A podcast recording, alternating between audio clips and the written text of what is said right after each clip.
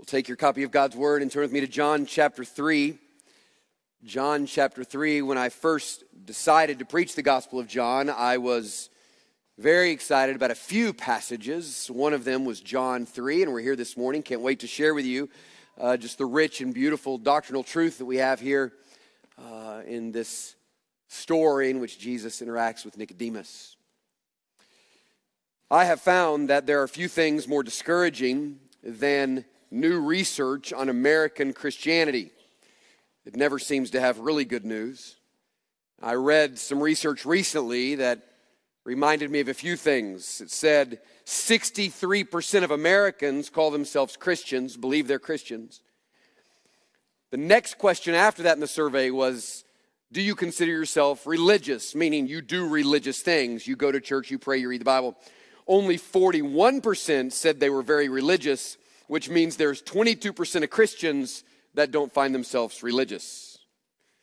33% said they attend a church about once a month, which means there's 32% of Christians that don't go to church. 24% of all of those people that said they were Christians said they were evangelical Christians. And so immediately following that was four extremely basic questions like Do you believe the Bible is the Word of God? Do you believe Jesus is the way to salvation? Very basic questions. Only 45% of those who said they're evangelicals agreed with those statements. Now that's a problem. Only 29% said they were born again, which means 34% of the people that said they're Christians says, "Yes, I'm a Christian, but not the born again type." That's a mess.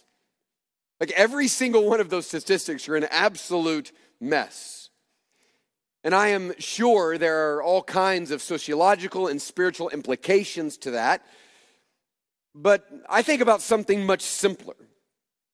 What I see is a lot of people who think they're something that they're not a lot of people who are convinced that they are something, but it would appear, even by many of their own answers, that they're not what they think they are. If 63% of America says they're Christians, I think there's a lot of people we know that may not be exactly what they think they are. Now, one of the things that makes America a challenging mission field, and I would say, I know we think about the unreached peoples and those that are very difficult to get to, that's a different challenge. The challenge we have is not that people are difficult to get to, but there is a challenge with reaching Americans, and the challenge is this. For most Americans, before we can convince them of what they need, we have to convince them that they don't have what they need. So, a lot of our evangelism is just about helping someone see that they're not what they think they are. And sometimes that's really hard to discern, and sometimes it's really hard to know.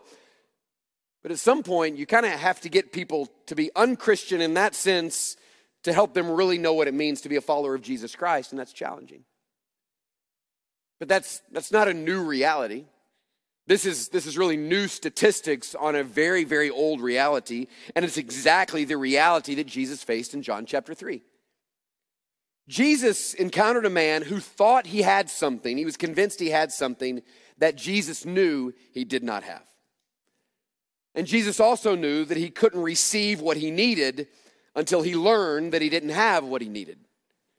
So Jesus had to convince him that he didn't have what he thought he had in order to present to him the simple truth of what he really needed. This is an incredible story.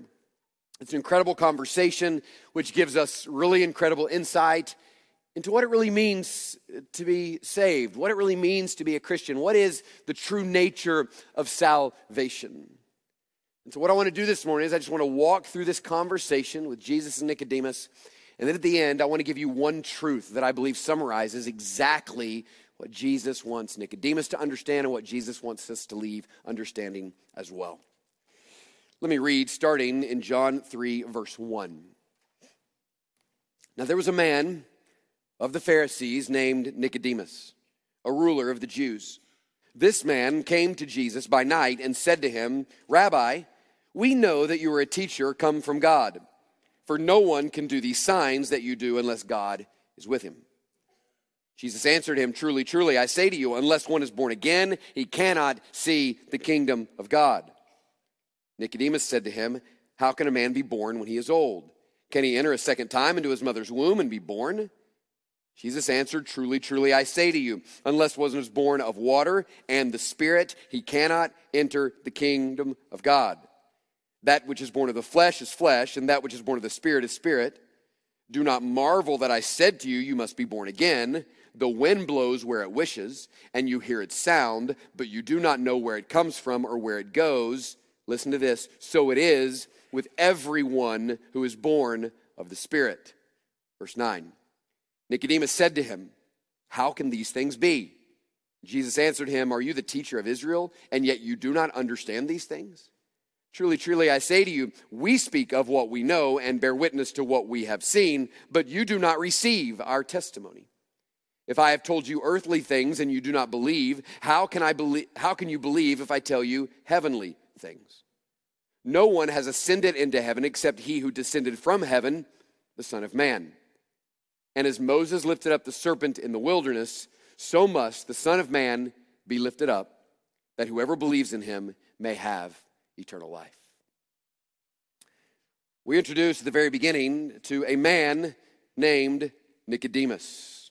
He's a man of the Pharisees, but there's something strange about this introduction when you're trying to understand a text of scripture, you have to notice is there something here that doesn't seem to fit? Is there something here that's not normal when someone is being introduced? And the truth is, there is something here twice that's not normal. It's not the way that John would normally speak. And so that shows us there's something to it. It's just the fact that it says there was a man named Nicodemus, a ruler of the Jews, and this man came to Jesus. That's just not a normal introduction. You say, well, what does that mean? Is there any significance in that word? Well, there absolutely is. And one of the things we have to do to understand this story is to figure out Nicodemus. What is his motives? Why is he coming? What does he really want?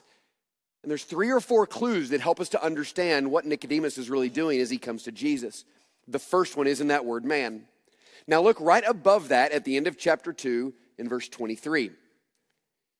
Now, when he, Jesus, was in Jerusalem at the Passover feast, many believed in his name when they saw the signs that he was doing.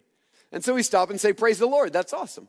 Like, that's exactly what we want. John wrote so that people would believe. Jesus came so that people would believe. And so we say, Praise God. Jesus did signs. He did the water into wine. He's overturned the tables in the temple. And apparently, people saw that and they believed. Mission is being accomplished. Praise the Lord. Stuff's happening. But Jesus didn't see it that way.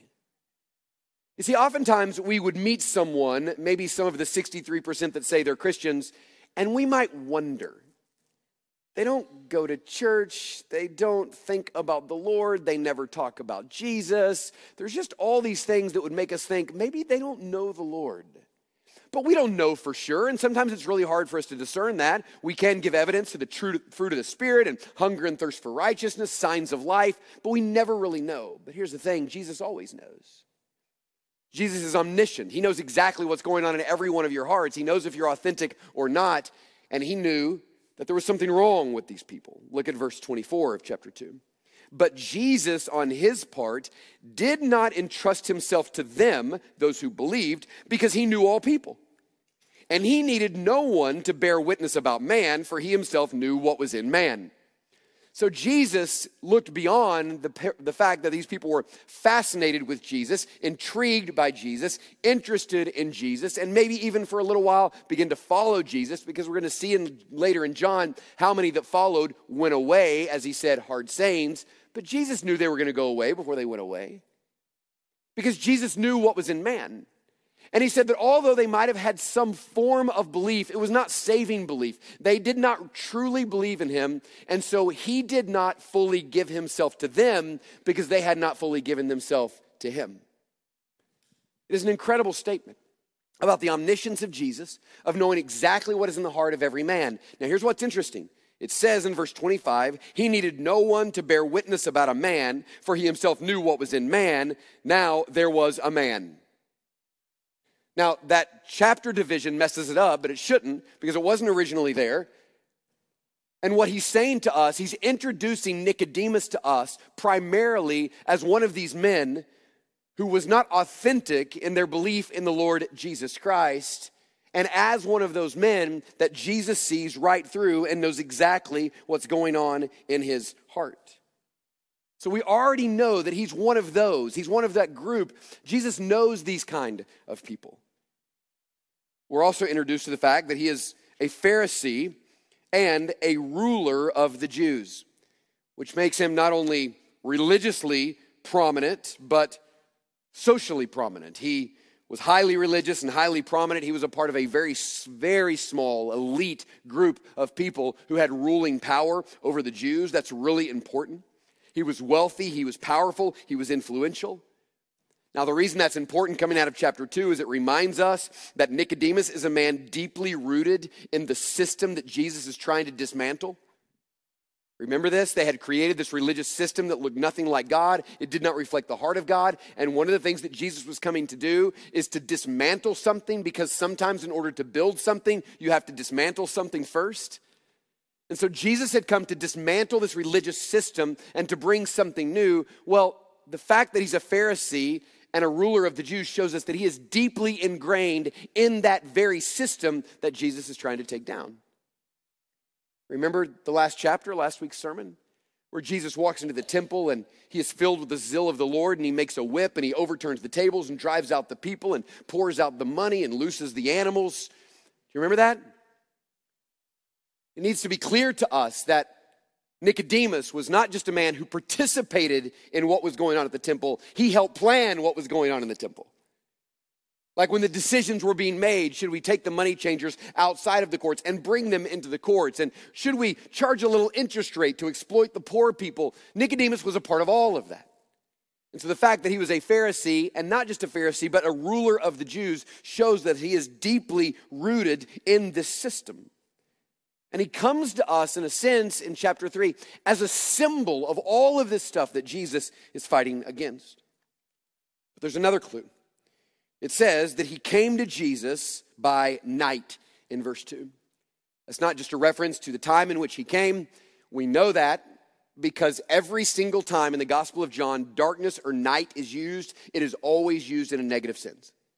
So, why would John highlight that he came at night? Some say, well, it's because he was coming secretly. I don't think that's the point he's trying to make because that's not what night means to Gospel of John. It means that he is walking in religious darkness, in spiritual darkness. He does not know the Lord. The light of the gospel is not shining in his heart. He is one of those in John 1 5 that it says, The light shines in the darkness, and the darkness has not overcome it. What it means is this Jesus walked into a religious system that hated him, and he hated the system. And the more that he tried to dismantle the system, the more they decided to kill him. Why? Because it threatened everything they had built their life upon. And Nicodemus is right in the middle of that. And so Jesus comes as the light into the darkness, and it says the darkness did not overcome him, meaning this that the darkness of the religious system was constantly trying to destroy Jesus. So every time the light was shining, they would try to bring darkness on it, and they did not win. They could not overcome Jesus, but they tried. And Nicodemus is one of those deeply rooted in that spiritual darkness that is trying to do anything he can to destroy the light of Jesus Christ. There's another clue. It says, Rabbi, he says to Jesus, we know that you are a teacher come from God, for no one can do these signs that you do unless God is with him. And so, how do we take that? Well, we look at those words and the way in which he's saying, and was that a normal way for him to say it? And what does the text reveal to us? And when we take everything else that we've seen about Nicodemus and the specific entrance into his life by showing us he was one of these men, then we have to know from that statement that he's not really being sincere. He wasn't genuinely wanting to know the Lord. It was insincere flattery. It was a little bit of passive aggressive. It was a, a, little jab or a little bit of mockery. Well, Jesus, you say that you're a teacher of Israel, and certainly we all know this, but he was not sincere in that. Truth was, he was being a bit snarky and challenging and combative. And when he says, We know that you say you're this, we know that you're this, it, it may not be that he's coming on behalf of the religious leaders who sent him. We don't know that, and it doesn't really matter. What we do know is this he does represent that system. Whether he's coming as an official representative or not, John wants to make sure we understand by saying he's a Pharisee and a ruler of the Jews. He represents the very system that will spend the rest of the next three years trying to kill Jesus. He represents all of that. And so he comes and, and makes these statements Because behind the veil of all of his prominence and power and wealth is a deeply broken man who is deeply rooted in a deeply broken system. He's a deeply broken man who is deeply rooted in a deeply broken system. And Jesus knows all of that. Did you notice in verse 3 it says this? And Jesus answered him, which is strange because the end of chapter 2 did not end with a question mark. Do you notice that? Nicodemus didn't ask a question, he made a statement. But we already know from chapter 2, verse 25, that Jesus doesn't need anyone to tell him what's in man because he knows what's in man. And so the omniscient Jesus knows exactly what he's thinking and exactly what he's feeling and exactly what he needs to hear. And so Jesus does not answer his question, he goes directly to his heart. He goes directly to his thoughts. And then Jesus here, for the first time, first of three times, will say, Truly, truly. Every time it will mean something like this Listen to me if you want to know the truth. You don't know the truth. I know the truth. And if you want to hear the truth, listen to me. Truly, truly, I'm telling you the truth. What I'm saying is the truth. Listen to me. And then he says this just out of the blue I say to you, unless one is born again, he cannot see the kingdom of God. Nicodemus, believing he was deeply rooted in his understanding of the kingdom of God, would have absolutely believed that he was part of the kingdom of God. And what Jesus says to him, knowing his identity was in the fact that he was a Jew and a part of God's kingdom and will be a part of God's coming kingdom, he says this Nicodemus, you will never actually see the kingdom when it comes if you're not first born again. That word born again there is, is a little bit vague. It could mean two things. It could mean to be born from above or to be born new. And I think the reason it's vague is because it means both. It means that there needs to be a new birth that happens inside of your heart, but it's the kind of new birth that can only come from above. Nicodemus, you need something to happen inside of you that you have never had happen, and that something cannot come from you, it has to come from above. And if this doesn't happen to you, he says, you're never going to see the kingdom of God. If you're not born again, you will never be a part of the kingdom of God.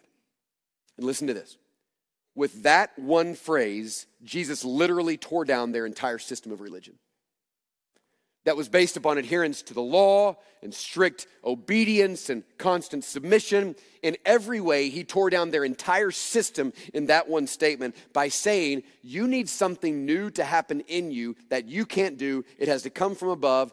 And if that doesn't happen, you'll never see the kingdom of God. Nicodemus does not understand. He says in verse 4, Well, how can a man be born when he is old? Meaning, he doesn't. He doesn't even have a category for this. Like nothing about this sounds familiar to him. Can he enter a second time into his mother's womb and be born? And Jesus answered. Now listen how close this verse is to verse 3. And Jesus' first answer Truly, truly, I say to you, unless one is born of water and the Spirit, he cannot enter the kingdom of God.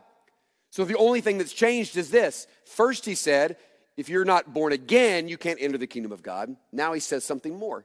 You must be born of the water and of spirit.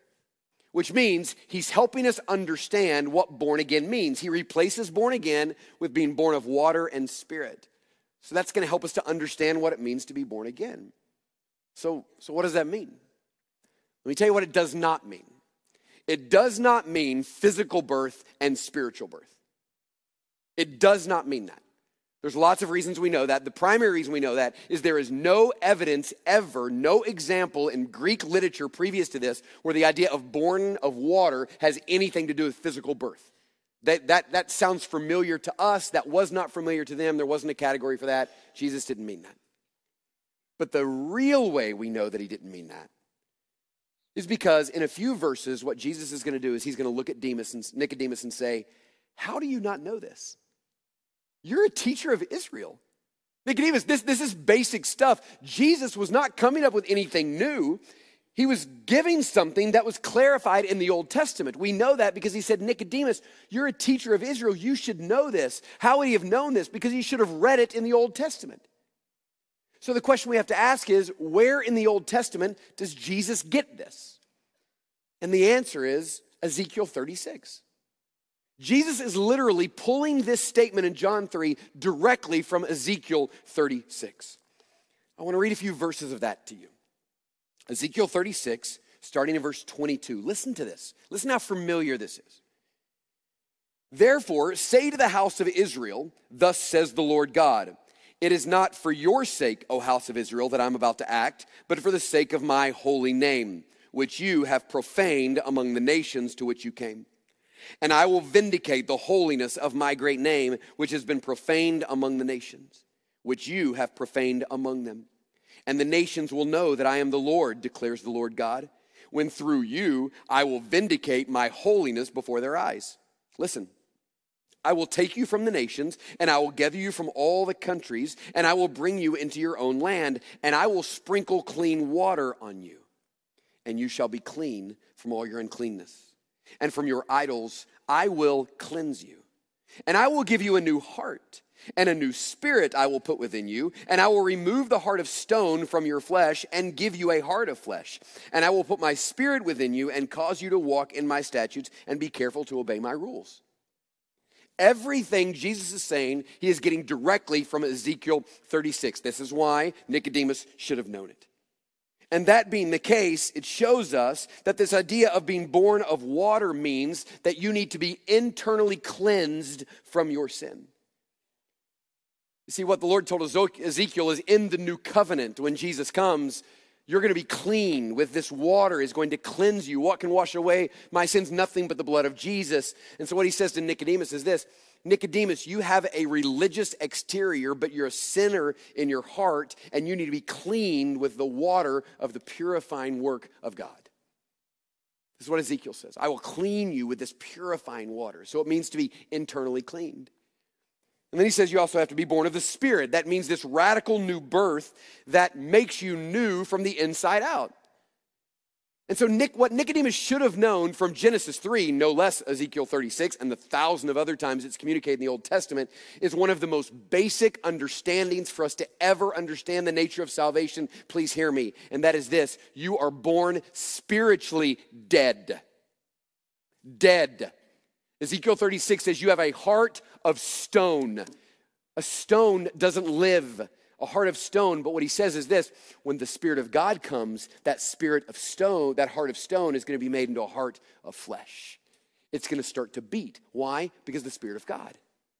So he's saying, Nicodemus, if you ever want to see the kingdom of God, you need to be cleaned from the inside.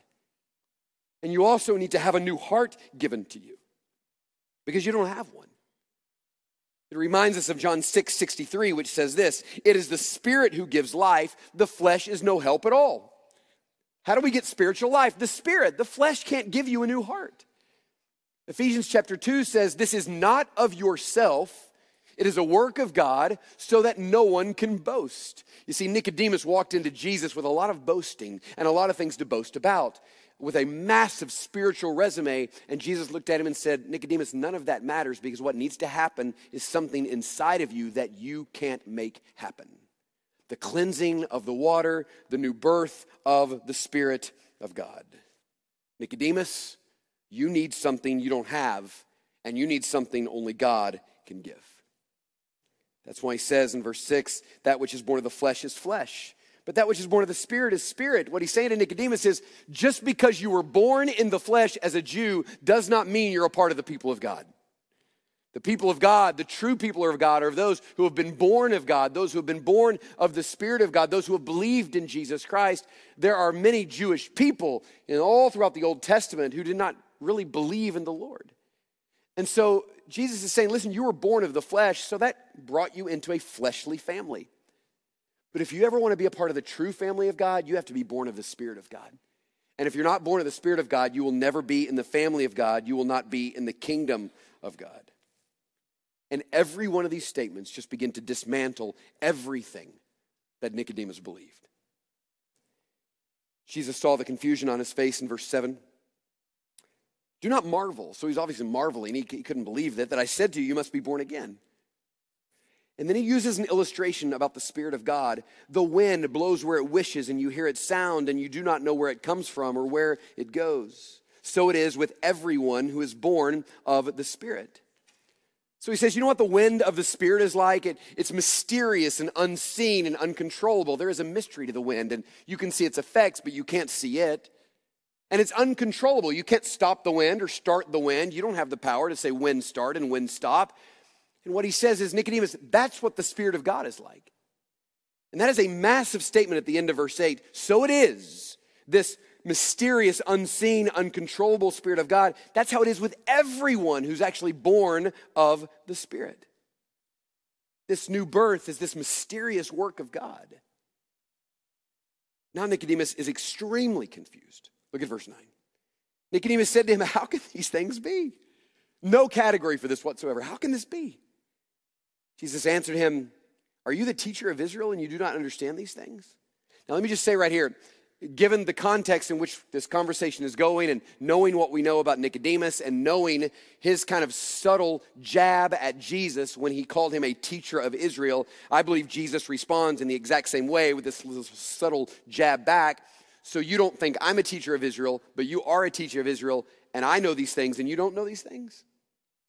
You, you call yourself a teacher of Israel, and you don't know this?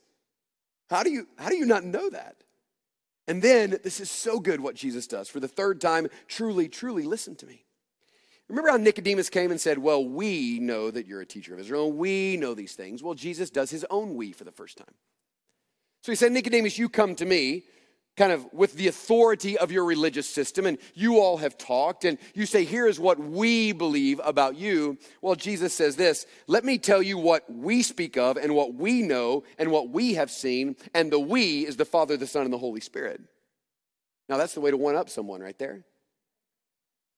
Now, you all have been talking about what you know, and Jesus says this Truly, truly, I say to you, we, the Father, the Son, and the Spirit, we speak what we know.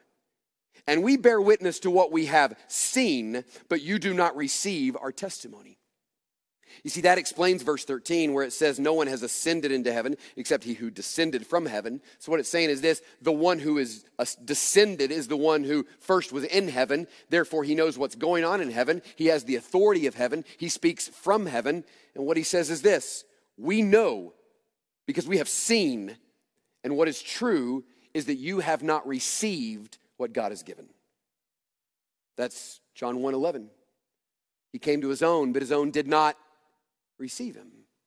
So he's saying, Nicodemus, you're one of those. You're one of those. I've come for you, and yet you do not receive me. But how do you not know these things? Verse 12, if I told you earthly things and you did not believe, how can you believe if I tell you heavenly things?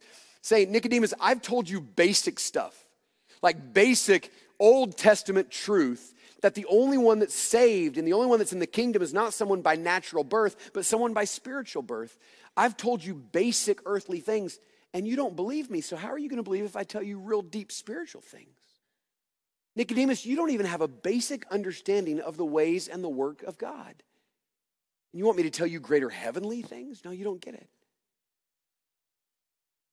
And so, in this whole conversation, which feels a little bit combative and a little bit tense, because Nicodemus came with this kind of hard heart and really challenging Jesus, and Jesus goes right at him without him even asking a question, just says, This is what God says, and this is what we believe. And it feels tense, and it should feel tense. And then Jesus does the most beautiful thing. Ending this conversation in verses 14 and 15, he ends with just a simple gospel. And he does it in a way that Nicodemus was going to understand. You see, Jesus goes back to a little story in Numbers 21. The people of God were under the judgment of God because their hearts were hard and they grumbled against the Lord and they had rejected the Lord time and time again. And so, as part of the judgment, God sent serpents among them, and the serpents were biting them and they were dying. And so, because of the judgment of God, they humbled themselves for a moment and pled with the Lord. And the Lord told Moses, Here's what to do take a bronze serpent and hold it up. And anyone who looks at the bronze serpent held up will be saved from the serpents. You see, the symbolism is there. The serpents represent the judgment of God. And what he says is this if you will take this and look at it, I will take away the judgment of God and I will spare your life. And so that's how the people were saved. And so he says this as Moses lifted up the serpent in the wilderness, so must the Son of Man be lifted up. He says, Nicodemus, you remember that story when Moses lifted up the serpent and people looked at it were saved? He said, Well, that was just a little picture of me. He says, I'm the one that has come to be lifted up because you're under the judgment of God. And he says, Nicodemus, you're just like the Old Testament people. You're hard hearted. You're grumbling, you're complaining, you don't have an eye on the kingdom, you're not submissive to the word of God. But God has provided a way out. But what needs to happen is I must be lifted up. And when I am lifted up, I take the judgment upon myself. And so all of the wrath and all of the judgment goes on me if you will look to me. And that's what he says in verse 15 so that whoever believes may have eternal life. Nicodemus, you brought your incredible spiritual resume, but it doesn't do anything for you. You've got to look to me. If you want to be saved, humble yourself enough to acknowledge you don't have what it takes, only I do, Jesus says. And you can lay every work that you've ever done aside. And the only thing you really need is to humble yourself enough to acknowledge me. Just look to me. Look up to the one who has been raised and crucified for you The point that he's trying to make is that if you want to be saved, you must not look in, you must look up. And as you look up, you get eternal life. Not just quantity of life, but quality of life is what that means. Eternal life is significant in John. It means that you will not only enter in, entering into an everlasting life, but an everlasting life in which the quality of it is abundant. It is the very life of Jesus. He said, Nicodemus, you're spiritually dead. Nicodemus, you don't have any spiritual life. Nicodemus, you know nothing about the kingdom of God. You don't have eternal life, but you can if you'll just look up. The sad reality is, is that Nicodemus only needed the one thing that he refused to give. Is that humble acknowledgement that he did not have what he needed to be saved. So that's the story. Here's the point I think God wants us to remember. It is this, and I'm going to say it and then walk through it very quickly. Please get this. Salvation is a supernatural, spiritual, sovereign, and sufficient work of God. Please get this down. This is the one point that God wants Nicodemus to understand and us to understand this morning. Salvation is a supernatural, spiritual, sovereign, sufficient work of God. What do I mean? Well, first, it's supernatural.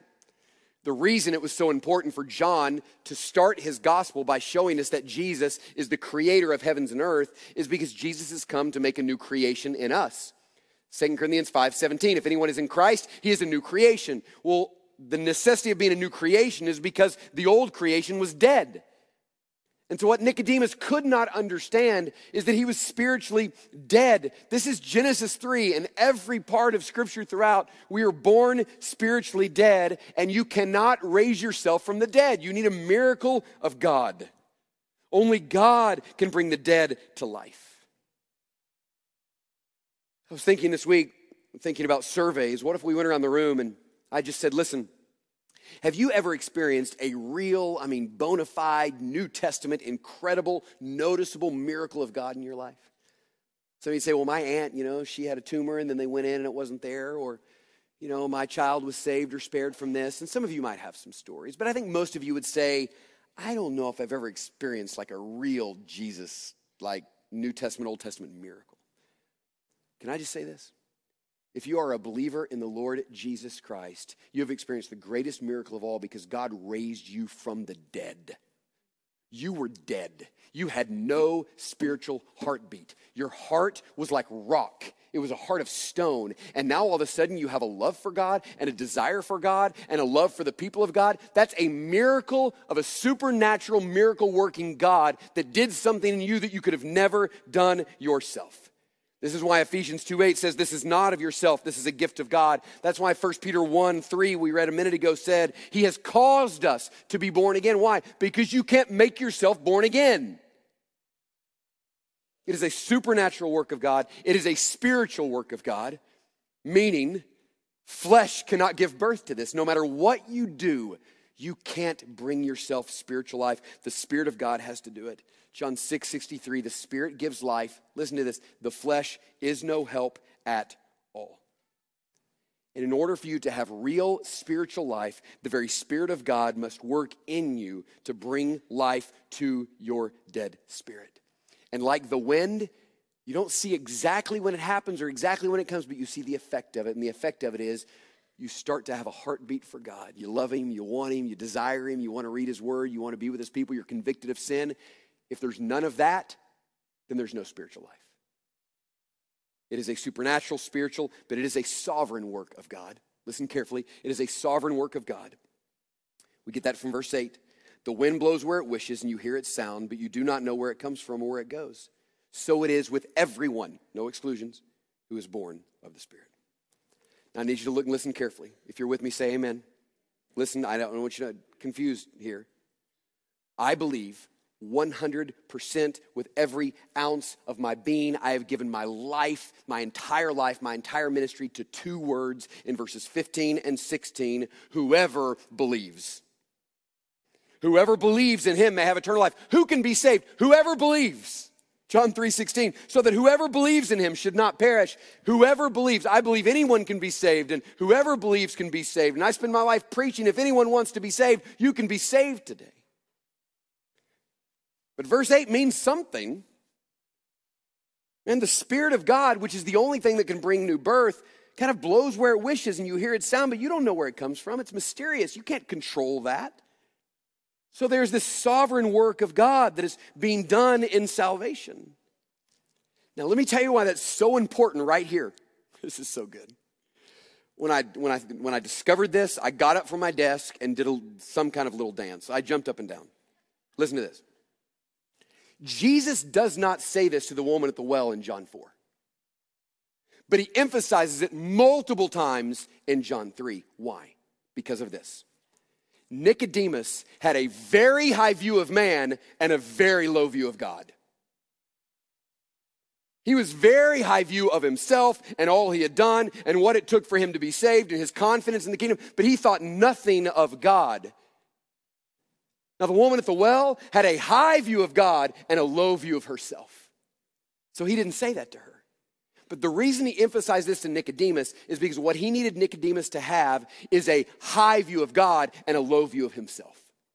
So over and over, he emphasizes the sovereignty of God and salvation, simply getting Nicodemus to understand Nicodemus, all of the stuff you brought to me doesn't matter. Your, your view of yourself needs to go down and your view of God needs to go up. And so he's giving him this high and majestic and sovereign view of God, which was necessary for him to understand to be saved. You see, Jesus emphasizes different things at different times to different people. The woman at the well did not need to hear this, but Nicodemus absolutely did, that this is a sovereign work of God. The final thing is, it's a sufficient work of God. means that all, listen to me, all you have to do is look to Jesus and acknowledge that you're spiritually dead. And if He doesn't give you life, you're not going to get it. And He died to take away your sins and to take away the wrath of God. And if you will simply just look to Jesus, you'll be saved. Nicodemus brought his works and his wealth and his power and his position and his prestige and his knowledge, and none of it got him closer to eternal life. The only thing he needed to do is the one thing he was going to refuse to do, and that's just to say, Jesus, I need. And that's all that Jesus requires. You acknowledge your need and you look to Jesus and say, I need you. So, how do we respond to this? Two ways. Number one, I don't care what your spiritual resume looks like. I care how many classes you've attended or how faithful you've been at the church or how long you've been a member. If you have not humbled yourself and acknowledged that you don't have what it takes to be saved and look to Jesus, then you can't be saved. I think about that old EE question. You remember this. If you were to stand before God and He were to say, Why should you get into heaven? What would you say? If your answer is anything other than you looked to Jesus to be saved, then you're not getting in. Because it's not about what you've done. You can't boast in this. It's about what God has done for you and your belief that Jesus' death is sufficient for you. So I'm pleading with you if you have not done that, burn your spiritual resume and look at Jesus. And the second thing we do is this we just rejoice.